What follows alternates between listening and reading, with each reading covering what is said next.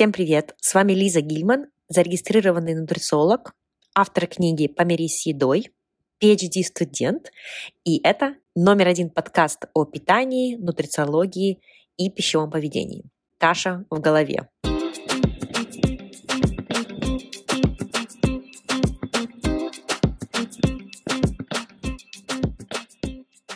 Прежде чем я представлю сегодняшнюю гостью, я хочу вам напомнить, что если вы интересуетесь нутрициологией, наукой и хотите изучать э, тему питания на более глубоком уровне, я думаю, что вам будет интересен доступ к премиум-контенту этого подкаста. Цель подписки — это давать вам инструмент вникать более глубоко в темы питания.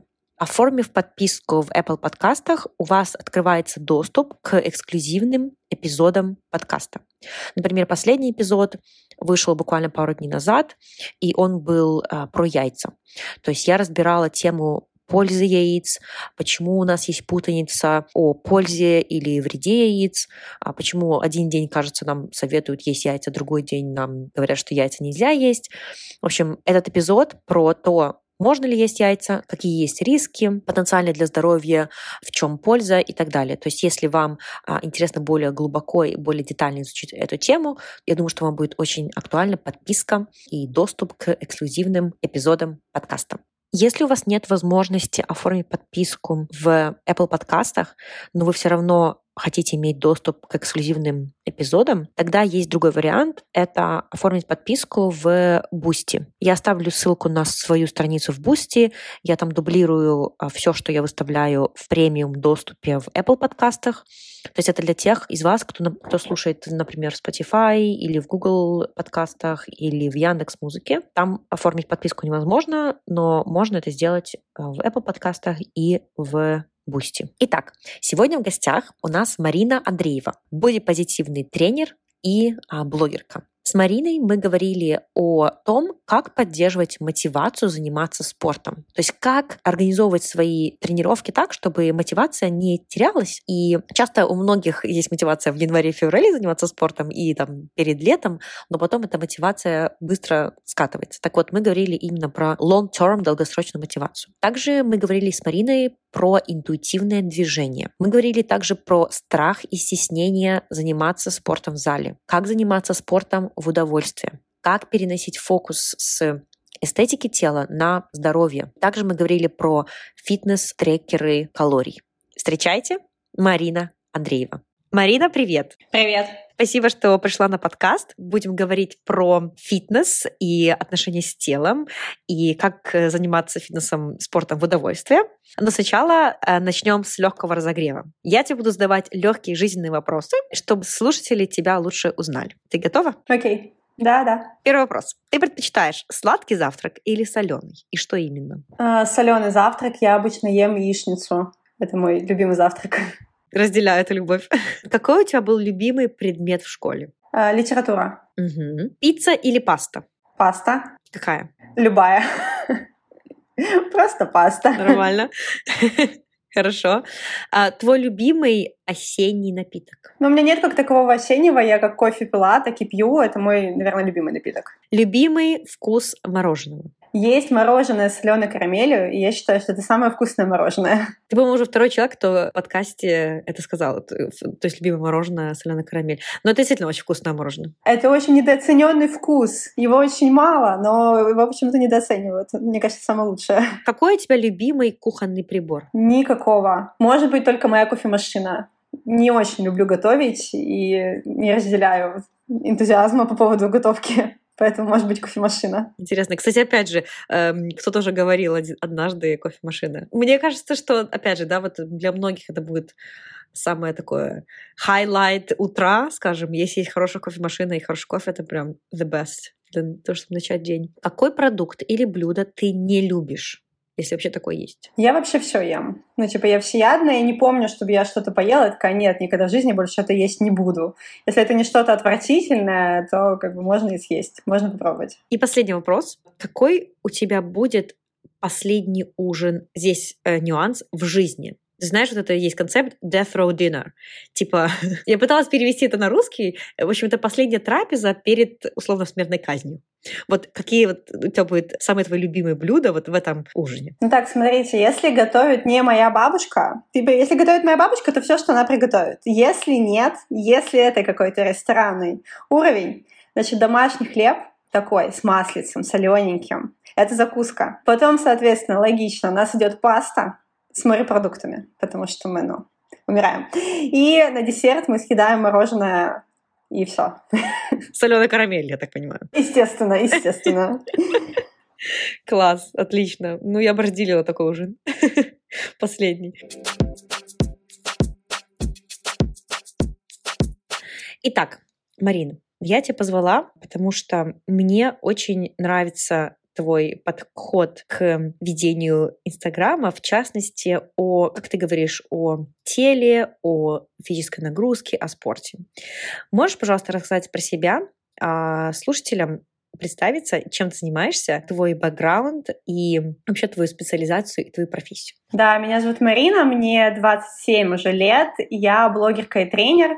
А, конкретно блогингом я занимаюсь уже очень давно, года с десятого, когда еще не было блогеров, когда никто не знал, как это работает. А, единственная моя ошибка, что я не начала, может быть, это развивать как-то сильно, уходить в коммерцию раньше. Вот. Но, собственно, да, сейчас я full-time блогер и еще я фитнес-тренер, то есть я тренирую людей онлайн, дома, в зале, где они тренируются, там и тренирую. Вот, в общем, это две мои специальности. А я пришла к этому, наверное, как многие люди, кто занимается фитнесом, потому что сама хотела там что-то похудеть, что-то накачать. Мне эта тема стала интересна, я начала ее изучать и рассказывать остальным про это.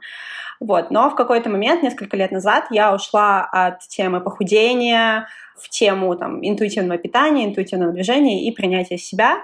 И, собственно, на эту тему сейчас и делаю свой контент и создаю там свои продукты какие-то. А была у тебя какая-то личная история с этим связана? Вот почему ты решила перейти, словно, с похудения, то есть фитнеса на похудение, на фитнес, скажем, на, для здоровья? Да, конечно. Опять же, очень сильно хотела похудеть, очень думала, что я похудею, все мои мечты сбудутся, стану самой счастливой девочкой на Земле. Вот. И, соответственно, вот так вот изучала эту тему. Но как бы годы шли, а проблемы только накапливались. Я не становилась самой счастливой девочкой на Земле.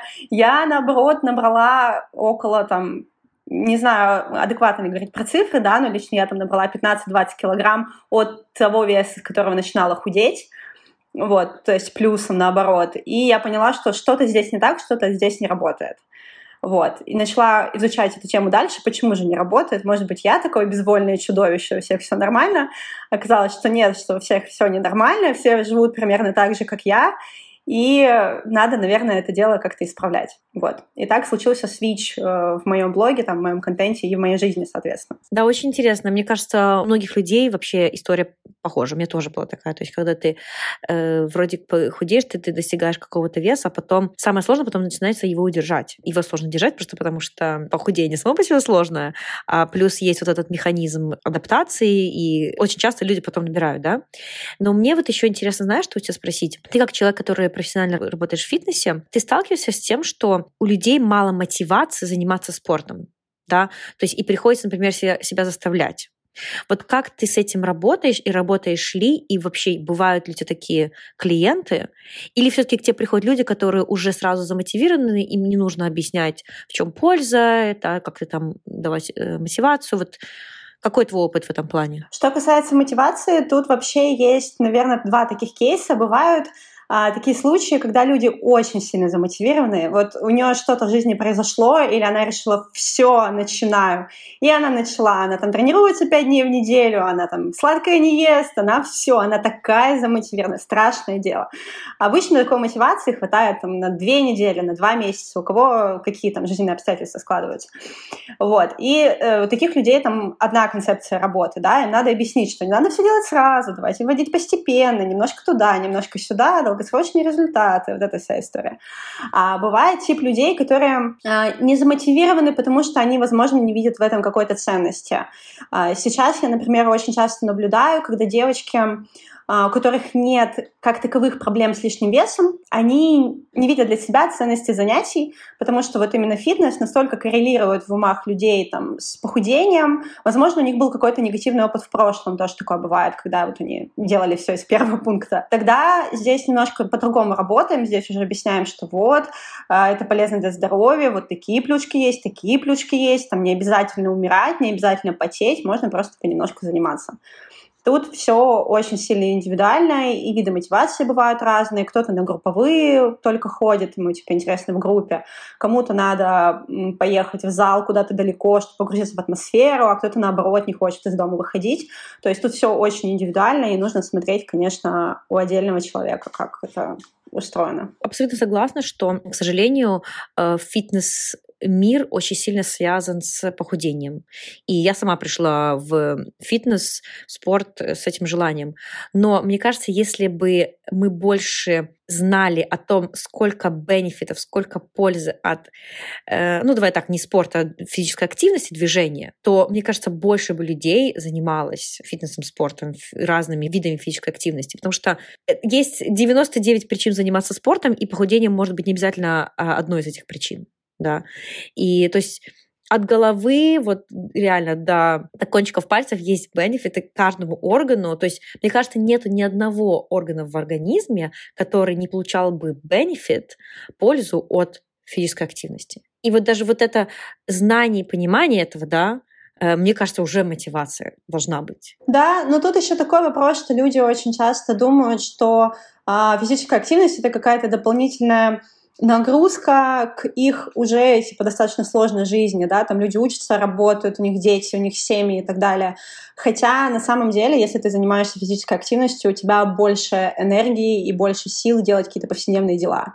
То есть, условно, там этот час, он тебе принесет ну, этот час, я имею в виду там занятий, он тебе принесет намного пользы вообще в перспективе. Вот, тоже, наверное, такая штука. Лично для тебя, вот какие бы ты выделила топ-3 причины, почему ты занимаешься спортом регулярно? Хороший вопрос. Ну, я сразу скажу, что я занимаюсь достаточно давно, то есть с перерывами, мне кажется, уже лет 10.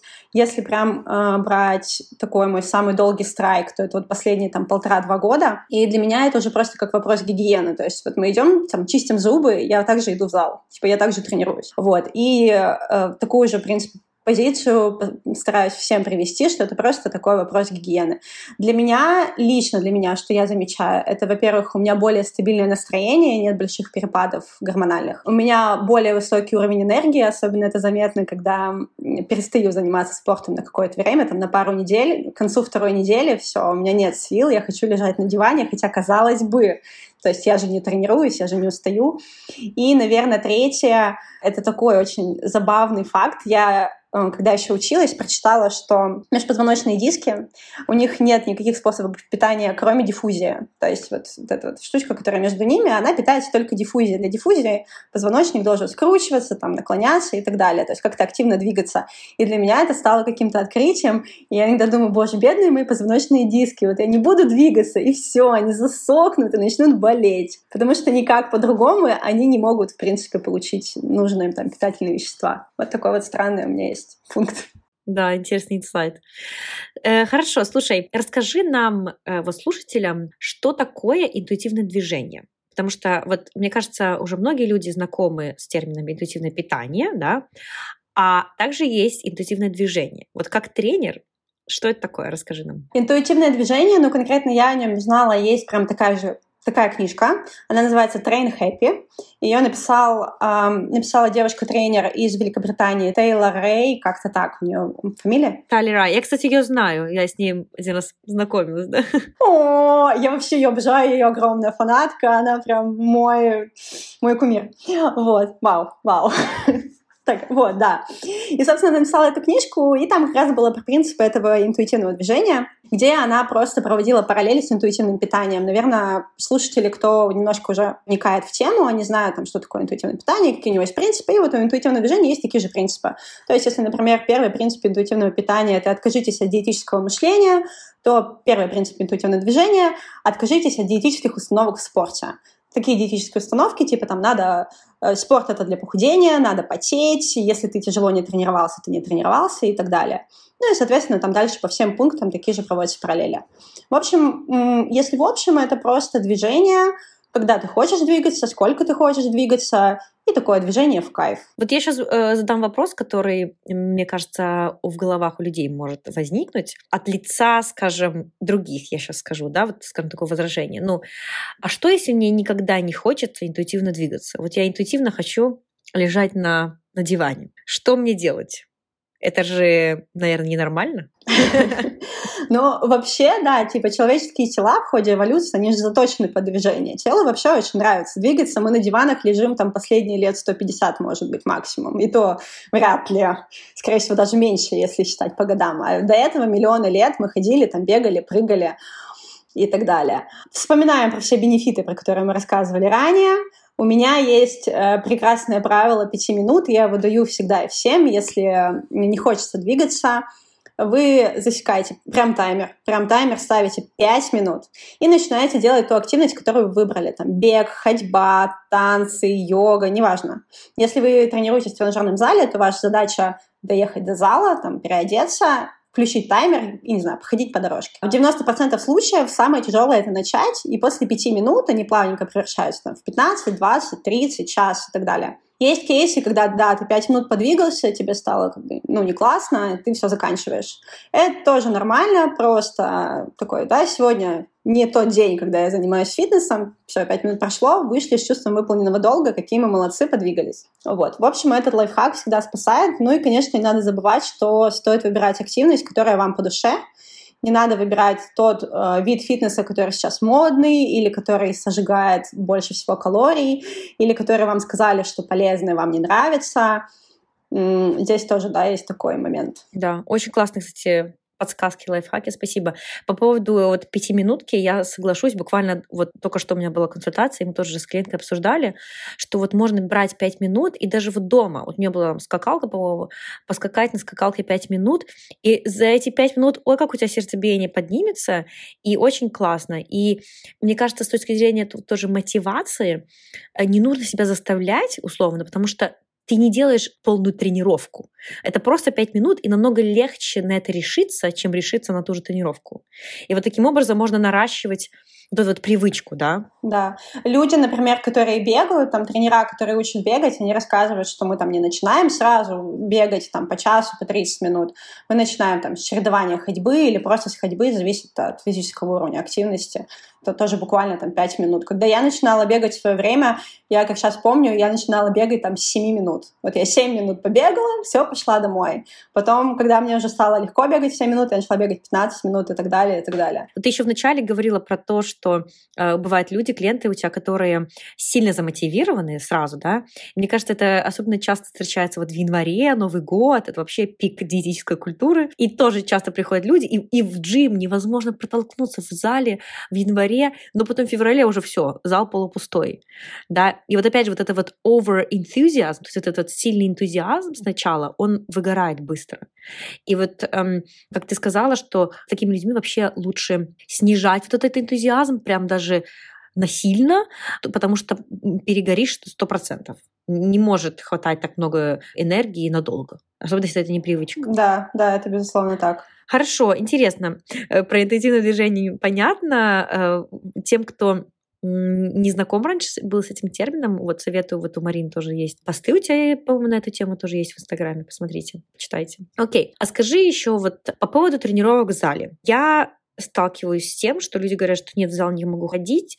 А, одна из причин, потому что как бы стыдно людям, что ли, или люди боятся осуждения, что, например, они что-то не так делают, на них кто-то будет смотреть. Или даже вот для девушек э, часто боятся ходить в ту зону зала, которая условно более мужская, в кавычках, да, там, где больше весов и так далее. Вот как бороться с этим страхом, что делать, если боишься осуждения в зале? Во-первых, я хочу сказать, поверьте, мне, и поверьте, как бы, когда вам люди говорят, что никто на вас не смотрит. Настоящие люди, которые качаются, настоящие, имею в виду, как реальные, простые люди, которые качаются в зале, им вообще по барабану кто что делает, они очень сильно заняты тем, что делают они. Вообще, качковская культура, но ну, это, наверное, вообще отдельный разговор, она очень эгоцентрирована, они очень эгоцентричны, они думают только о себе. Поэтому никто о вас не думает. Но если вам сложно все равно справиться с тревогой, а, есть тоже хорошая практика, когда вы начинаете это делать постепенно, если вы ни разу не ходили в зал. То есть сначала вы приходите там в кардиозону, немножко там погуляли, походили. А сколько-то прошло там недели, вы чувствуете себя комфортно в кардиозоне, вы пошли там в зону свободных весов, там обычно занимаются девочки, там маленькие гантельки, то есть там на коврике что-то поделали полезное, доброе. Вы чувствуете себя комфортно на коврике, пошли там в тренажеры, немножко лапкой потрогали там чуть-чуть ручкой, здесь покачали, тут покачали, ушли. И так постепенно вы приходите к тому, что вы спокойно заходите в зону, где мужики качают 40-килограммовые гантели, стоите рядом с ними и качаете больше, чем они. Вот такая вот жизнь. Просто все постепенно, не надо требовать от себя сразу рекордов, не надо браться за самое тяжелое, за самое сложное, может, оно вам кажется эффективным или красивым визуально, или правильным. Нет, начинаем мы прям с самого простого с азов, если вы, опять же, никогда не ходили. Ну, а те, кто ходил, у них обычно такой тревоги уже и нет, потому что они знают, что никто на них не смотрит, потому что они сами ни на кого не смотрят. Это правда. Да, все занимаются своим делом. Вот. И еще, мне кажется, если можете себе позволить, то классно с тренером позаниматься первое время, а, потому что, ну, когда дело касается все-таки дополнительного веса, то очень важно э, упражнение правильно делать для своей безопасности, для своего здоровья. Вот. То лучше сначала позаниматься тренером. Как ты думаешь? Ну, и с тренером будет менее страшно, да, потому что человек, который вас проведет. Но, возможно, тут кроется вообще другая проблема, уровень подготовки тренеров и их эм, зацикленность очень часто там на том, кто что ел, кто как выглядит.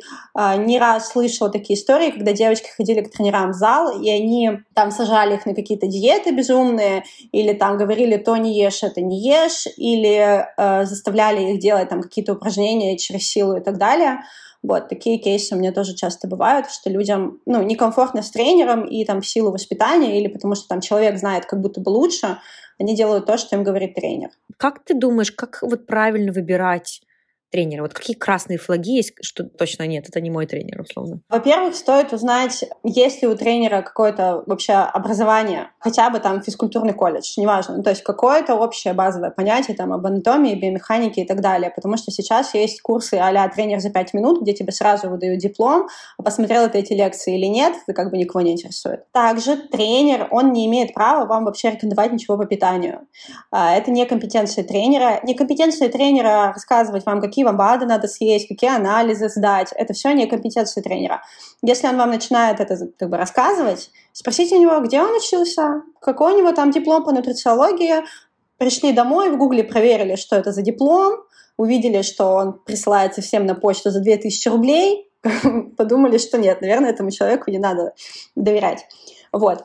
Ну и вообще подумайте о том, как тренер вас слышит, потому что я всегда рекомендую девочкам, которые приходят в зал, говорить, что там вам некомфортно, когда обсуждают вашу фигуру, там вы не хотите, ну, у вас там есть какие-то цели, да, помимо же разжигания, ну и просто посмотрите, как тренер на это реагирует. Если он продолжает давить э, вот это классическое «нет, то не ешь, здесь не ходи», там туда-сюда, то сразу уходите, скорее всего, он своего мнения не поменяет. Но все-таки тренера — это люди, которые предоставляют услуги, вот, поэтому или они подходят под ваш запрос, или не подходят. То есть какие-то такие принципы. Узнать образование, уточнить у него, как он относится к тому, что вы не хотите худеть или хотите худеть, ну, как-то бережно, там, с любовью к себе и так далее.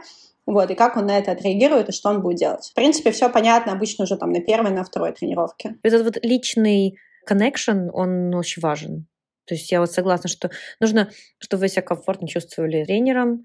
Я помню, когда я пришла в фитнес, я тоже занималась тренером, почти два года, наверное. Именно мне очень нравилось. Я, я уже понимала, что мне прям не нужен тренер в плане того, что я могу уже сама заниматься, но мне нравилось просто потому, что, условно, мы там с ним болтали, нам было весело. То есть, знаешь, такое как времяпрепровождение было классное. Это тоже важный момент. Да, просто как нравится, как он человек. Не бойтесь их как-то обидеть, не бойтесь там постесняться и что-то промолчать, потому что, опять же, женщины очень часто там стесняются как-то слово сказать, как-то отстоять себя. Это человек, который предоставляет услугу, он э, должен делать то, что, ну, как бы, то, как вам комфортно. Если вам не комфортно, вы можете найти другого человека. Тренеров сейчас не знаю, мне кажется, в одном зале ты пяток всегда найдется разных всяких. Ходите, посмотрите. Давай поговорим про твой Инстаграм, твой блог. Ты часто делаешь посты, где ты выставляешь э, две фотографии рядом друг с другом. Инстаграм versus реальность, да, и там разница, условно, две секунды, да. И э, это очень, скажем так, refreshing вот, вот это видеть, то есть какое-то такое чувство, вот, вот эта реальность, то, что без фильтра. Какая вообще твоя личная мотивация делать такой контент? И Почему ты думаешь, что этот контент нужен людям? Моя, наверное, личная мотивация как раз в том, что я вижу, что он помогает. То есть каждый раз, когда у меня выходит такой пост, я получаю хотя бы одно всегда какое-то сообщение или там один комментарий на тему того, вау, как здорово, там, ты помогаешь принять себя, я такая, вау, как здорово, хотя бы одному человеку стало попроще. Вот, и поэтому, собственно, я продолжаю их делать. А, на удивление, они всегда собирают очень много реакций, потому что люди к такому как будто бы не привыкли, хотя мы, по сути, уже знаем, что, типа, Инстаграм — это нереальность, что все это выдумано, но все равно для людей это какой-то, не знаю, ну, не как ушат холодной воды, но они как бы начинают это видеть ярче да, понимать это не только на уровне знания, но, может быть, какого-то подсознания, не знаю. Все действительно знают то, что, ну, условно, Инстаграм — это highlight э, нашей жизни. То есть и все... Мы не выставляем фото, тех фотографий, которые нам не нравятся обычно, да, то есть обычно это какой-то фильтр есть в плане того, что не обязательно именно фильтр, там, ретушь и так далее, а именно фильтр, то есть ты фильтруешь, что ты выставляешь, да, то есть это не просто первая попавшаяся фотография, чаще всего. И когда ты выставляешь фотографии, которые, условно, ты там стоишь подтянутое все или, или мышцы напряжены, и через секунду абсолютно другое, и по-разному выглядит. И это действительно, это так, вау, действительно. Это как бы напоминание, знаешь, вот я скажу так, это напоминание то, что hello. Помните то, то что вы видите идеальные красивые фотографии, идеальные тела в Инстаграме, у этого человека через секунду может абсолютно тело там по-другому выглядеть, под другим светом, и вот эти вот все детали, да.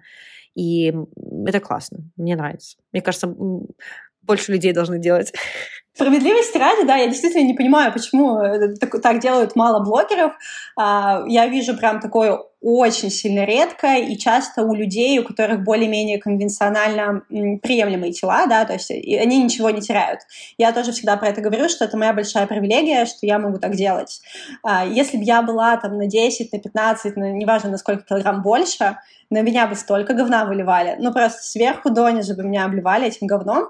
Но поскольку у меня есть такая привилегия, я ее вот пользуюсь. Надеюсь, что помогаю какому-то более такому комьюнити, которым достается, в принципе, больше, да, это. Абсолютно согласна. Классно, классно. Мы уже немножко коснулись вопроса, а, какие бенефиты есть а, у спорта, да.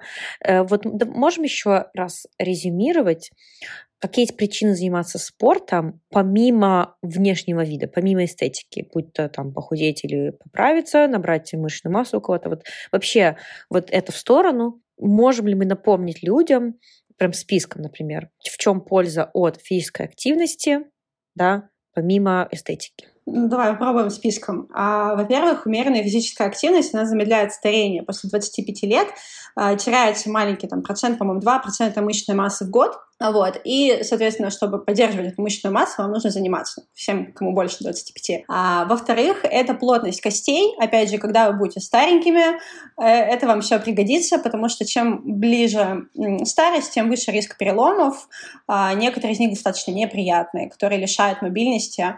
А, во-вторых, опять же, возвращаясь к предыдущему пункту, замедление старения, если вы хотите там больше времени проводить со своими родными, больше времени уделять хобби, у вас действительно будет больше энергии и сил, чтобы этим заниматься с возрастом. Ну и более такие мелкие частные вещи, типа стабильный гормональный фон, потому что это помогает, регулярные тренировки помогают гормональной системе, она чуть реагирует на все изменения. А вот, это а, повышенный уровень метаболизма, почему нет? Можно прям кайфануть, больше энергии, вот, наверное, из основного. Пищеварение. А, ну, еще, знаешь, вот для меня последние года два, наверное, я больше всего акцент вот лично делаю на mental health, на ментальное здоровье, здоровье головы, мозга.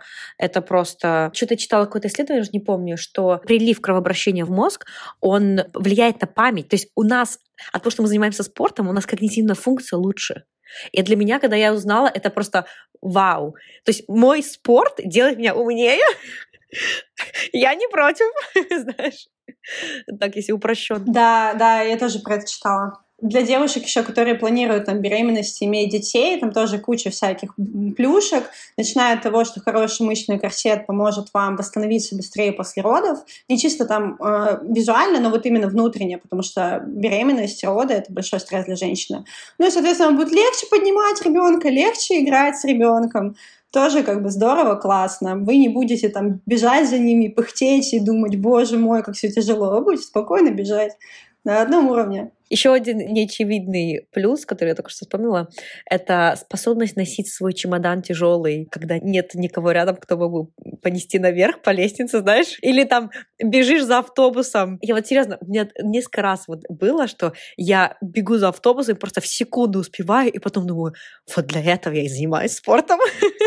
Мне э, а, еще писали девочки, у меня как-то делали ремонт, и они помогали там выносить строительный мусор, там помогали красить и так далее. Они делали ремонт в квартире, и такие тоже, вау, у меня есть сила, я тащила этот мешок и думала, что они у меня есть. Да, ну, то есть вот везде, где вы прикладываете какие-то минимальные усилия в быту, везде вам поможет фитнес. То же самое, там, не знаю, загрузить стиралку, загрузить посудомойку, вам надо присесть, потом встать, ручки вытянуть, ручки опустить, это все движение, как бы здорово, классно. Еще мне понравилось, как ты сказала, что мы эволюционировали в движении. Это настолько правда, и когда мы будем помнить, что движение — это, в принципе, то, что человечество делало всегда, человек делал всегда, и мы мы не можем жить не в движении. То есть мы животные, по сути, млекопитающие, которые всегда были в движении. И мы не можем просто взять и вот поменять эту эволюцию, условно, да. И одна из причин, почему у нас так много lifestyle заболеваний, они же отчасти из-за того, что мы мало двигаемся. Вообще, в принципе, как на уровне населения. Вот. Поэтому это важно. Окей, скажи, пожалуйста, еще такой вопрос, последний, и потом будем переходить к нашей рубрике «Правда или миф». Что ты думаешь про подсчет калорий во время тренировки? Вот эти вот всякие фитнес-фитбиты, часы, которые считают тебе калории? Я всегда говорю, калорийная математика для лузеров. Мне кто-то так однажды написал в Инстаграме, я это запомнила. Во время тренировки там есть неочевидный минус, на самом деле. Э, я тоже раньше ходила с часами, смотрела, сколько калорий я сожгла, какой у меня пульс. Вы очень сильно отвлекаетесь. Э, вы не можете выдать все свои там 80-100%, которые вы хотите выдать на этой тренировке, потому что вы постоянно Э, думать о суженных калориях вместо того, как вы двигаетесь, получаете ли вы от этого удовольствие. Поэтому я не считаю, всех других призываю не считать. Есть и плюсы, наверное, вот этих часов, которые считают эти кружочки активности, да, мы становимся более активными, но есть и очевидные минусы, когда вы на них очень сильно фиксируетесь, там не можете закончить день без того, чтобы не закрыть все эти колечки, там начинаете какие-то телодвижения достаточно странные, типа там хождение по комнате кругами, чтобы добить эти 10 тысяч шагов. Ну, типа, зачем это? Все здорово. Даже если не считать, вы будете просто более эффективны на своей тренировке. Ну и плюс они не точны. А, это безусловно. Люди вообще очень переоценивают все, где указаны калории, начиная от упаковок. Насколько я помню, там что-то типа, а, может быть, градация 20% в обе стороны, да, э, заканчивая там то, что показывают тренажеры и то, что показывают их часы. Единственный там достоверный метод — это когда помещают тебя там, в какую-то камеру, ты начинаешь там дышать, и вот тебе посчитают твой метаболизм и так далее. А в остальном это просто, ну, не имеет смысла. Классно, спасибо. Есть что-то, что ты бы хотела добавить, либо, может быть, что-то мы не обсудили, вот таких главных месседжей нашим слушателям? Я подумала, что я озвучу, наверное, весь подкаст как такая дикая фитоняшка, которая 10 лет занимается спортом, 2 года ходит в зал. Ну, типа, дорогие слушатели, у меня в школе была тройка по физкультуре. Меня физрук гонял, как сидорову козу. Я вообще ничего не могла делать. Я не могла качать пресс, я не могла приседать, я не могла играть в волейбол. Я каким-то спортом начала интересоваться только вот лет в 16. Поэтому в каком бы возрасте вы не были, какой бы ни был у вас бэкграунд, физическая активность, она для всех. Если вы найдете то, что вам нравится, все у вас будет хорошо. Не думайте, что все вокруг фитоняшки. Тройка по физкультуре, все еще. Физрук, я надеюсь, ты это слышишь. Я всегда ненавидела физру. Мне кажется, они в школе у нас делают все для того, чтобы мы не любили спорт. Я не знаю почему. Потому что у нас, знаешь, типа ничего-ничего не делаем весь год, и потом вдруг нормативы. Как я могу сдать норматив, если у нас никто не тренирует их сдавать? Я помню прекрасно травмирующее событие, когда у нас были лыжи в восьмом классе, и я не могла бежать, мне было очень холодно, у меня текут слезы, и вдруг мне говорят, беги, а я не могу. И я реву и бегу. И я такая думаю, господи, какой это был кошмар. Что не год, то стресс. Правда, мне кажется, если вы в школе нас прививали именно любовь, к движению, пусть это будет не какой-то там бег, ну, не знаю, что-то более веселое, просто какие-то игры, то, мне кажется, было бы... И у нас были игры, я их ненавидела. Да, все равно. Я видишь. была той девочкой, которая выбирает последний. Вот, вот, это, вот этот ребенок это я, который просто бежит от мяча, потому что, не. Ну, тут, наверное, вопрос, да, такой более глобальный, там, что может сделать страна в сфере образования, чтобы детям было там удобно даже не знаю, как, бы, как вообще к этой теме подступиться. Знаешь, еще вот э, мне кажется, что в наших... Вот я из Беларуси сама, да, но потом я училась в Англии в школе. Вот в Беларуси мы танцевали, то есть у, меня, у нас как-то такое было разделение. Для девочек это там гимнастика и танцы, а мальчики занимаются спортом. Когда я приехала в Англию и училась в школе тут, тут все занимаются спортом. И девочки, и мальчики делают одинаковый спорт. Сначала это было, вау, типа что? Я не буду там, условно, играть в хоккей на траве. Ты понимаешь, но все девочки это делают. И просто у нас вот все-таки другое там плане воспитания, другие нормы. И вот хотелось бы, чтобы больше все-таки был инклюзивный спорт для девочек с раннего возраста. На самом деле в качалке это тоже проявляется, потому что девочки, например, очень часто боятся брать какие-то тяжелые веса, боятся поднимать что-то тяжелое, даже там под присмотром тренера, если они знают технику и так далее, просто потому что это считается таким мальчиковым, типа. Вот мальчики поднимают тяжелое, девочкам гантели 3 килограмма и погнали. Хотя на самом деле больше бенефитов, опять же, такой силовой тренировки, которая прям тяжелая, которая килограмм 50, и ты такая преодолеваешь. Ну что, давай тогда переходим к рубрике «Правда или миф». Ты готова? Да.